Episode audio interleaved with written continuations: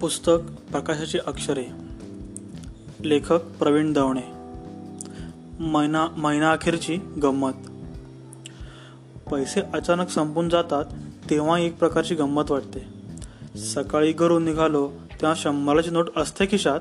मग दिवसभर इतक्या अनपेक्षित खर्चाची भेट की येताना रुपया खिशामध्ये. त्यात उद्या बँकेतून काढूया थोडे पैसे. हा दिलासा. अरे चा उद्या परवा बँक हॉलिडे. हे आठवल्यावर संपून जातो. आता सहज आता सहज म्हणून सुद्धा घराबाहेर जायला नको की कोणी भेटायला नको. खिशातल्या उरलेल्या दीड दुपयात दोन दिवस चैन करायची या विचाराची मजा वाटू लागते. अचानक पैसे मिळण्यात आणि अचानक ते संपून जाण्यात दोन्हीतही एक सूक्ष्मचा थरार आहे. या काळात कोणी मित्रांनी चित्रपटाचा बेत जाहीर केला की माझे उरलेले एक रुपया पन्नास पैसे दाखवून टाकतो आणि म्हणतो आज मला चित्रपट दाखवण्याची मोठी संधी आहे तुम्हाला. आणि बोनस म्हणून तुम्ही मला भाजीपावसुद्धा खिलवू शकता. मग रिक्षात बसल्यापासून ते घरी परत येईपर्यंत काही म्हणजे काही खर्च करण्यासाठी खिशात हातच घालावा लागत नाही. आणि आधीच माझी महिनाखेर मी जाहीर केल्यामुळे त्यात मला कुठलाही संकोच वाटत नाही. मित्रच तिकीट काढतात. मध्यंतरातील थम्सअप आणि त्याआधी बटाटेवडे हे सारं मी अगदी निसंकोचपणे आस्वादतो चार पाच जण बरोबर असले तरी कुठलाही खर्च निघाला तरी माझ्याकडे कोणी वळूनही पाहत नाही. कारण मी निघण्यापूर्वी जाहीर केलेलं असतं. आज राष्ट्राची सांपत्तिक स्थिती चिंतनीय आहे. या सगळ्याचा ताण माझ्या मनावर येत नाही. कारण दोन दिवसांनी तेवढाच खर्च मी त्या साऱ्यांवर करू शकणार असतो. पण असे कितीही पण असेही दिवस होते. जेव्हा महिन्याची सुरुवात आणि महिनाखेर जणू एका ते गुंतल्यासारखे उगवत असत. अगदी बालपणातच घरातली आर्थिक ओढग्रस्त मुलांना कळणं हे कोणाच्या नशिबात येऊच नाही मुलांना हे काहीच कळत नाही अशा समजुतीत मोठी माणसं असतात आणि लहान मुलं आपल्याला हे समजतच नाही असं भासवून मोठ्यांना समजून घेतात. तसं समजून घेत माझं बालपण बघता बघता दूर गेलं. उधारीचा वाणी ठरलेला. उधारीच्या पहिल्या महिन्यात जणू काय तो फुकटच देतोय अशा थाटात सामान आणलेलं. मग नंतरचे सगळे महिने आधी ते पैसे देण्यात. मग पुन्हा उधार सामान घेण्यात सरलेले. त्यांचे ते फेंगडो आकडे आणि वस्तूंची नावं मला कधीच कळली नाहीत. एकच ऐतिहासिक जीर्ण चोपडी. त्यात एकाचं खातं संपून दुसऱ्याचं केव्हा सुरू होतं हे हे फक्त त्या एकट्या बिरजू दुकानदारालाच माहीत. त्याच्या दुक त्याच्या दुकानाहून देखणी आणि समृद्ध दुकानं समोर होती. पण त्या दुकानाकडे नुसतं पाहण्याचा धीर बिरुजूच्या समोर आम्हाला होत नसे. कारण ती दुकानं उधार माल देत नसत ना. संपलेला गॅस सिलेंडर नेमका महिना अखेरच येई. गॅस सिलेंडर आलाय या आनंदापेक्षा आता सिलेंडर व्याजाला काय सांगायचं? ही काळजी आईच्या चेहऱ्यावर जाळ जाळ टाकी. पैसे नाहीत म्हणून सिलेंडर परत गेला. तर पुन्हा दीड महिना मिळणार नाही आणि घ्यायचा तर पैसे कोणाकडे मागायचे? ही सगळी धावाधाव अगदी असह्यपणे पाहत असे. मग शेजारणीकडे जाऊन यांनी पैसे कुठे ठेवले ते सापडतच नाहीत असं सांगितल्यावर त्याही समजूनच पन्नास रुपये उसने देत. मग एखाद दोन दिवस पैशाचा विषयच काढायचा नाही. वडिलांच्या पगारानंतरच ते देऊन टाकायचे. बस चाळीचा हा समजूतदारपणा अपार्टमेंट्समध्ये नाही.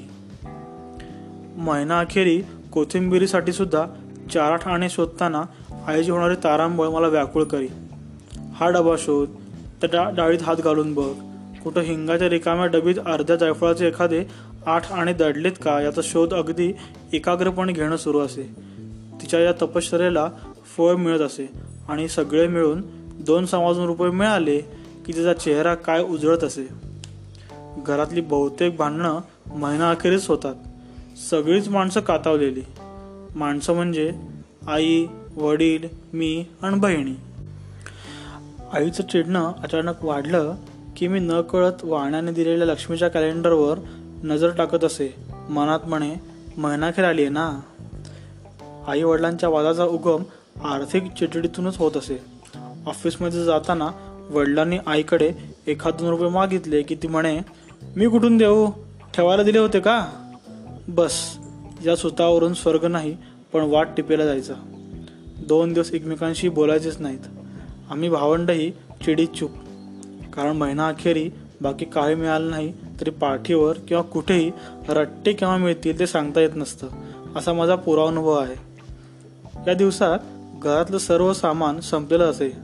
जे जे काही नसल्यासारखं असे त्यातून एखादा निराळच पदार्थ घरी शिजायचा. उरलेल्या थोड्या थोड्या डाळींची एक आमटी. ज्वारी आणि तांदूळ एकत्र दळून भाकऱ्या असं काहीतरी. चाळीतल्या एका खोलीतल्याच अर्ध्या भागात आई स्वयंपाकघर करायची. म्हणून आम्ही त्याला स्वयंपाकघर म्हणायचो. अशा दिव अशा ठिकाणी भिंतीवर आमच्या वडिलांनी आईला समोर दिसेल असं एक भलं मोठं अक्षर लिहिलेलं असे. म्हणजे ते म्हणजे का? या काच रहस्य घरातल्या आम्हा माणसांशिवाय कोणालाच कळत नसे. आई चिडल्यावर म्हणायची आता माझ्या कपाळावर कोरून ठेवा. तुमचा हा का? हा का म्हणजे शॉर्ट फॉर्म होता एका शब्दाचा. तो म्हणजे काट कसर. मिळणारे पैसेच इतके तोकडे असत मिळणारे पैसेच इतके तोकडे असत की काट कसरीला कधी संधीच मिळाली नाही. त्याआधीच पैसे संपून जात. आई भाईंचा वडिलांना आम्ही भाई म्हणतो. आई भाईंचा हा अबोला एक तारखेच्या संध्याकाळी मोठ्या नाट्यमय रीतीने संपताना बघणं ही एक सर्वात मोठी गंमत होती. एक तारखेला आई म्हणजे राजा माणूस. दोन्ही पिशव्या गच्च भरलेल्या. इतक्या दिवस रिकाम्याही कुठे असत कोणास ठाऊक. केवढ्या त्या भाज्या त्यात बालुशाहीचं मिठाईचं पुडकं आणि पेढे हार. पिशवी उघडून सामान बाहेर काढण्यापूर्वी मला एक प्रकारचं भरले पण घरात जाणवू लागे. एक न सांगता येणारा आनंद घरात माझ्या मनात जुळजुळू लागे. असं वाटे आले सुखाचे दिवस. कायम सुखाचे आले दिवस. दोन तीन दिवस आईशी न बोलणारे भाई हार पेढे आणि पगाराचं पाकिट आईकडे देत. त्या न कळत त्यांना हसू येई. ते हसूही मोठं लोभस असे. मग आईही ते पैसे घेताना न बघता हसू लागे. मग पेढे वाटणं. पैशाची म्हणजे लक्ष्मीची पूजा आणि मग एक एक अख्खी बालुशाही. महिना अखेरच्या ताणामुळे महिन्याचा आरंभ एखाद्या दिमागदार सणासारखा डवलत व्हायचा. हा आनंद पुढे फक्त चार सहा दिवस टिकायचा. पण दरवेळी तो यायचा. त्यातही गोडी होती. अडीअडचणीतून अडीअडचणीतून क्षण पार करण्याची आईची आणि खरं तर आधीच्या पिढीतील सर्व स्त्रियांची प्रतिभा मोठी वाखाणण्याजोगी असे. मला या क्षणीही तिच्या युक्तीचं आश्चर्य वाटतं. तेव्हा तर ते डोळ्यात मावत नसे. एकदा बाईंच्या ऑफिसातले एक साहेब अचानक त्यांच्याबरोबर आले. चहा ठेवणं भागच होतं पण साखर संपली होती. हे त्याच सकाळी चहात गुळाची चव लागली तेव्हा मला कळलेलं होतं. आता साहेबांनाही गुळाचा चहा प्यावा लागणार या कल्पनेने वडील आणि मीही कासावी झालेलो. चहाचे कप आले. तो गुळाचा चहा सर्वांनी न बोलता घेतला. साहेबांना स्टेशनवर सोडून आल्यावर वडिलांनी विचारलं कधी नव्हे साहेब आले. त्यांनाही गुळाचा चहा प्यावा लागला. शांतपणे आई म्हणाली तुम्हा दोघांना गुळाचा केला. फक्त साहेबांना साखरेचा होता. मी ता अडकन उडालो वडीलही चपापले. एकाच वेळी सर्वांना चहा आणतानाही तिच्या बाहेरच्या माणसापुढे आपली आर्थिक स्थिती येऊ दिली नव्हती. प्रतिभा काय फक्त लेखनात कलेचच असते का? संसारातही ती अशी प्रकटताना मी अनुभवली आहे. महिना अखेरच्या दिवसातला जानी दोस्त म्हणजे रद्दीचा गठ्ठा. केवढा दिलासा वाटे त्या रद्दीचा? खरं तर त्या गठ्ठ्याला रद्दी म्हणणं आजही जीवावर येतं. त्या काळात तर तो बहुमूल्य वाटत असे. चार पाच महिन्यांच्या वृत्तपत्रांवर दोन चार दिवसांचं तोंडी लावणं सुटत असे. या रद्दीच्या पैशावर पूर संपूर्ण हक्क आईचा असे. कधीमधी या गठ्ठ्याशी साठलेल्या औषधांच्या रिकाम्या बाटल्याही हातमिळवणी करीत. नगण्य किमतीवर किलोनं विकतानाही बाटलीवाल्याशी होणारी घासाघीस महिना अखेरचे तडे बुजवीत असे. बारा तेरा रुपये सुद्धा अलभ्य लाभ वाटत असे. खूप पाणी घालून पातळ केलेल्या पिठल्या शेजारी लसणीची चटणी आयटीत बसत असे ती या रद्दीमुळेच. केवढे तटकदार क्षण ते. फी वेळेवर न भरल्यामुळे मुलांना वर्गातून फीसाठी हाकलले जाण्याचे ते दिवस. मग पालकांची चिठ्ठी आणायची मग वर्गात प्रवेश. अशीच एक महिनाखेर आठवते. वर्गातून मी घरी आलोय. चपलेचा अंगठा उचकटलाय. कसा बसा धावत घरी आलोय. फी मागितली आत्ताच्या आत्ता. काळजीचं घर मनात करून आई बसलेली. त्याच क्षणी मनी ऑर्डर. पोस्टमन दारात उभा. वाटलं पत्ता चुकला असेल. कोणाची मनी ऑर्डर? नाव नीट वा नाव नीट बघा. प्रवीण अनंत दवणे. येतेच ना? मला? मला कोण पाठवणार मनी ऑर्डर आई मी धावत पुढे. वाचलं. उडालोच.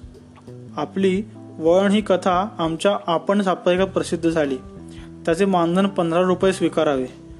शाळकरी वयात सहज दिलेली कथा नाशिकच्या साप्ताहिकात प्रसिद्ध झाली होती. लेखनाबद्दल मानधन मिळाल मिळतं हेही माहीत नसलेलं ते वय वळण त्या वयात लिहिलेल्या कथेचं मानधन अशा क्षणी त्या महिना अखेरी. त्या पंधरा रुपयांचे मनात पंधरा कोटी नवे अमूल्य झाले. फी भरली.